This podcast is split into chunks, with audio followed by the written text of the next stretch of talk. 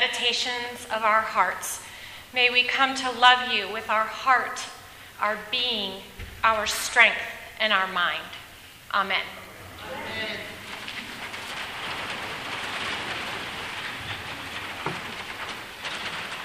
There's nothing like a good story, and small children with just a little pile of shoes can create a great story.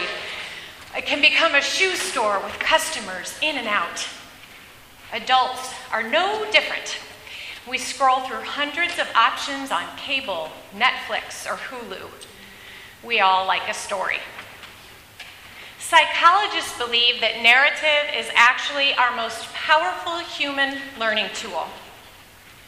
People have retold today's gospel story of the bloodied, bruised, and beaten traveler rescued and nursed to health by the Samaritan in both kids' board books and grown up motion pictures. The powerful story plays in our imaginations. But the Samaritan story is only one facet of a larger conversation between Jesus and what our text today calls a legal expert. Other translations just call him a lawyer. Chester proclaimed the entire story for us this morning from the Gospel of Luke. Let's together now examine the whole story, what Jesus is leading us to through the story, and then ask, how do we move where he leads? The narrative opens with the lawyer asking Jesus, How do I get eternal life? He approaches Jesus from a rules based perspective. He wants the instructions, the formula, the recipe for living life forever. This mode of thinking is dualistic, with two paths the right one that gets you everlasting life, and the wrong one that doesn't. It's an either or. Jesus replies to the lawyer in the dualistic language which the lawyer is comfortable with. You tell me, Jesus says. What does the law say? How do you read it? How do you interpret it? When the lawyer replies to Jesus, he makes a surprising turn. He doesn't begin to list dualistic right and wrong rules about dietary restrictions or how to observe the Sabbath.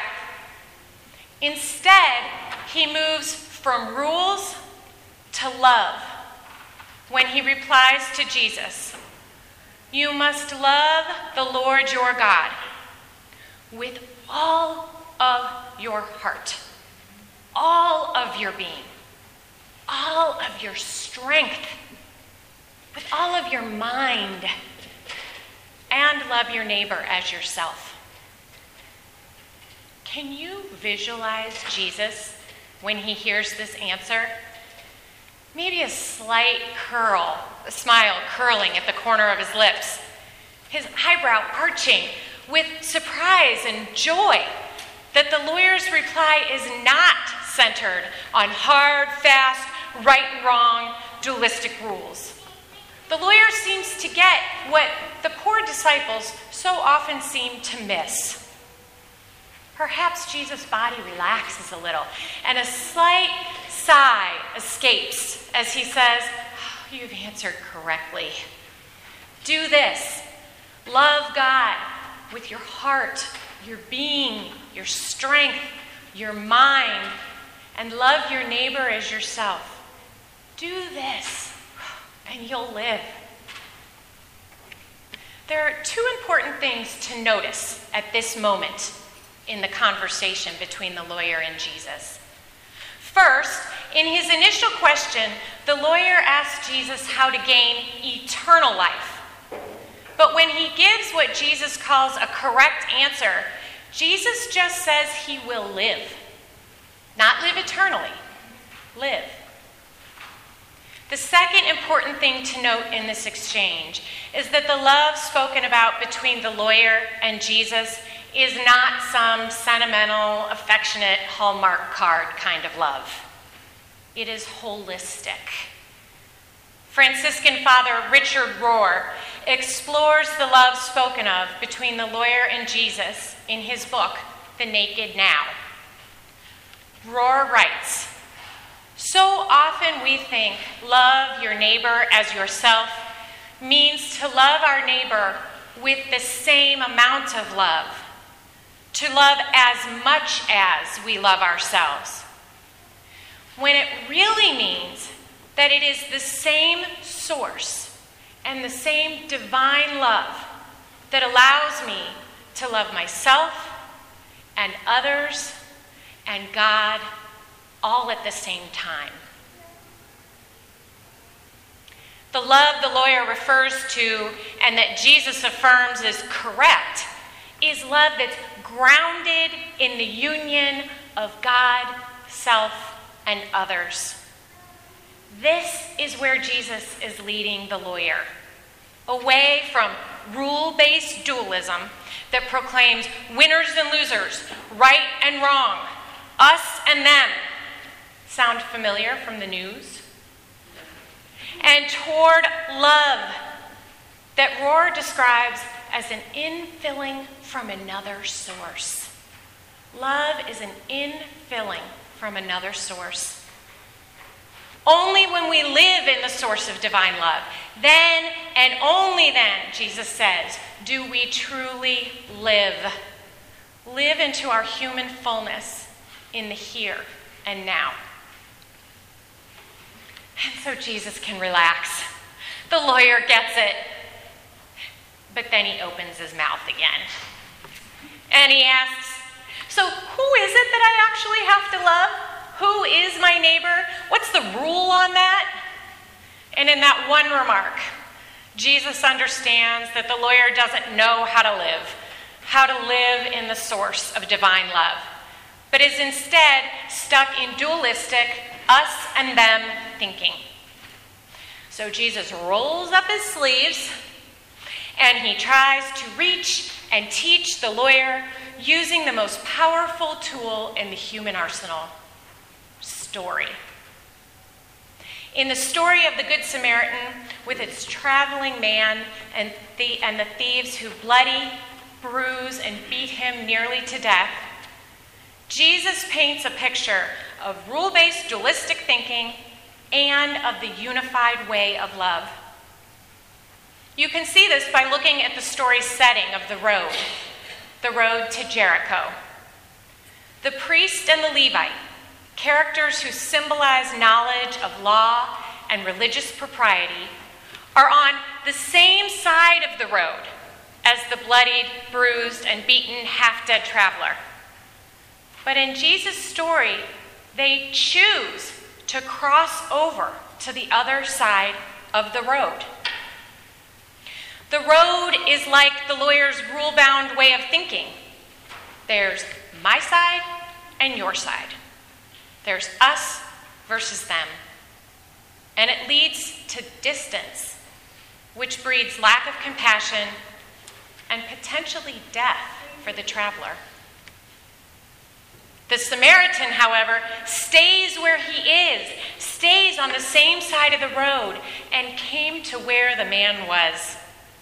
Because he didn't cross the road, didn't move into my side versus your side, Jesus says that he was moved with compassion. He cares for the bloodied, bruised, and beaten traveler and restores him to life by staying on the same side of the road. The place of the source of divine love. This is where Jesus leads us to a love that is an infilling from a divine source that unifies us with God self, and others. He leads us to this unity and away from a road that divides. At the end of the story, Jesus asks the lawyer, Who was the neighbor? The lawyer answers, The one who showed mercy. Jesus' story led him back, back to the source of divine love and away from us and them. Throughout the story, the lawyer fluctuates from dualistic rules to unified love. Dualism, unity, back and forth. Ugh, the lawyer. Can I relate to him? And don't understand me, misunderstand me. Do understand me. Don't misunderstand me. We have to live in dualism. Just to get here today, you had to decide left or right. And there was a right and a wrong answer as to how to get here. But we tend to sit in this mind all the time. All the time. Jesus is leading the lawyer and us to the same side of the road, to take a break from the divided mind. How do we follow where he leads? Richard Rohr claims that the church has spread the gospel very well, but done a terrible job of teaching people how to follow it. He says that, like countless generations of mystics and meditators before us, in order to live in divine love, we need to practice. Practice sitting in a unified and undivided mind. We call this meditation or contemplation. This is why we offer contemplative prayer on the second and fourth Wednesdays of each month here at Holy Communion. Just as meeting a friend to run or walk makes us accountable to our exercise routine, joining a contemplative prayer community assists us in the practice of sitting in the divine source of love. Some people need a friend to run or walk with. Some can maintain that practice alone. Maybe you could use the support of a contemplative prayer community. Maybe you can go it alone. Many of you, I'm sure, in this moment are cringing or screaming, Ugh, I cannot do that. I cannot do that meditation contemplation thing. I'm no good at it. Well, I'm going to tell you something. Me either. And the greatest sign that I am no good at it is that I'm standing here saying I'm no good at it. That judgment, in and of itself, is a laying down of the road to Jericho. It divides. In the moments that I can begin to let go of that judgment, I move forward in love. Pema Chödrön, Buddhist nun and author, writes We can be where we are and at the same time leave wide open the possibility of being able to expand far beyond where we are now. Wherever you are in your journey of contemplation, accept that place. Begin without judgment. Just practice. It's not called perfect, it's called practice. Perhaps you have discovered other avenues to the same side of the road, the unified wholeness of the source of divine love to which Jesus leads, other ways that are not centered on contemplation or meditation. What are those practices? And I'm going to ask, and this is a very sincere request, that you consider sharing those paths and those ways with me for my own growth and the growth of this community. Let's find time for coffee or a walk. Send me an email or a handwritten note. What is your practice for sitting on the same side of the road? For sitting in the divine source of love? You can find my email address on the back of the um, order of service booklet. The Samaritan brought this source of divine love to the road to Jericho, and it transformed the traveling man's life story. When we bring this divine, united love to the bloodied, bruised, and beaten places in our lives, to our divorces, our anxiety, our chronic illness, our untimely losses, our depression, our dependency, it can change our story too. From stories of separation and death to unity and life. May you live in life. Amen.